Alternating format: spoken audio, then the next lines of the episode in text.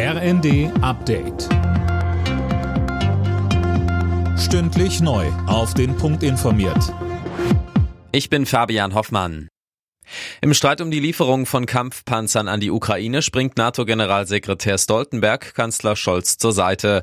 Stoltenberg sagte bei Welt TV, Abstimmung und Vertraulichkeit seien wichtig und oftmals besser als lautstarkes öffentliches Vorpreschen. Der Kanzler hat sich bisher noch nicht für oder gegen eine Lieferung entschieden, zum Unmut von einigen anderen Ländern. Polen will Deutschland nun um eine Genehmigung bitten, Leopardpanzer zu liefern. Dazu Regierungssprecher Steffen Hebestreit. Wenn ein solcher Antrag in Deutschland gestellt würde, was zur Stunde noch nicht der Fall ist, dann gibt es dafür eingespielte Verfahren, in dem eine solche Anfrage beantwortet wird und an die halten wir uns alle.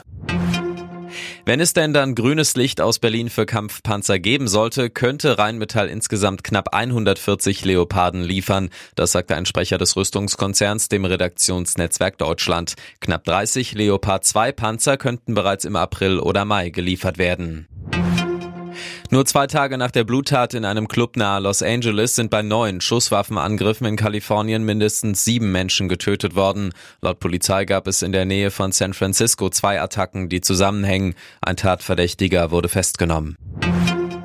Schlechte Nachricht für Flugreisende. Morgen am Mittwoch werden vermutlich keine Passagiermaschinen vom Berliner Flughafen starten oder dort landen. Verdi hat die Beschäftigten zum Streik aufgerufen. Die Gewerkschaft fordert 500 Euro mehr im Monat. Dämpfer für Deutschland vor dem Start der K.O.-Runde bei der Handball-WM. Zum Hauptrundenabschluss gab es gegen starke Norweger eine 26 zu 28 Niederlage. Im Viertelfinale bekommt es das deutsche Team nun mit Olympiasieger Frankreich statt mit Spanien zu tun. Bundestrainer Alfred Gislason sagt dazu im ersten. Also ich hätte gerne die Spanier wieder gehabt. Deswegen äh, war das für mich wichtig, das Spiel zu gewinnen. Aber natürlich, die sind noch sehr unterschiedliche Mannschaften. Beides Weltklasse-Mannschaften. Alle Nachrichten auf rnd.de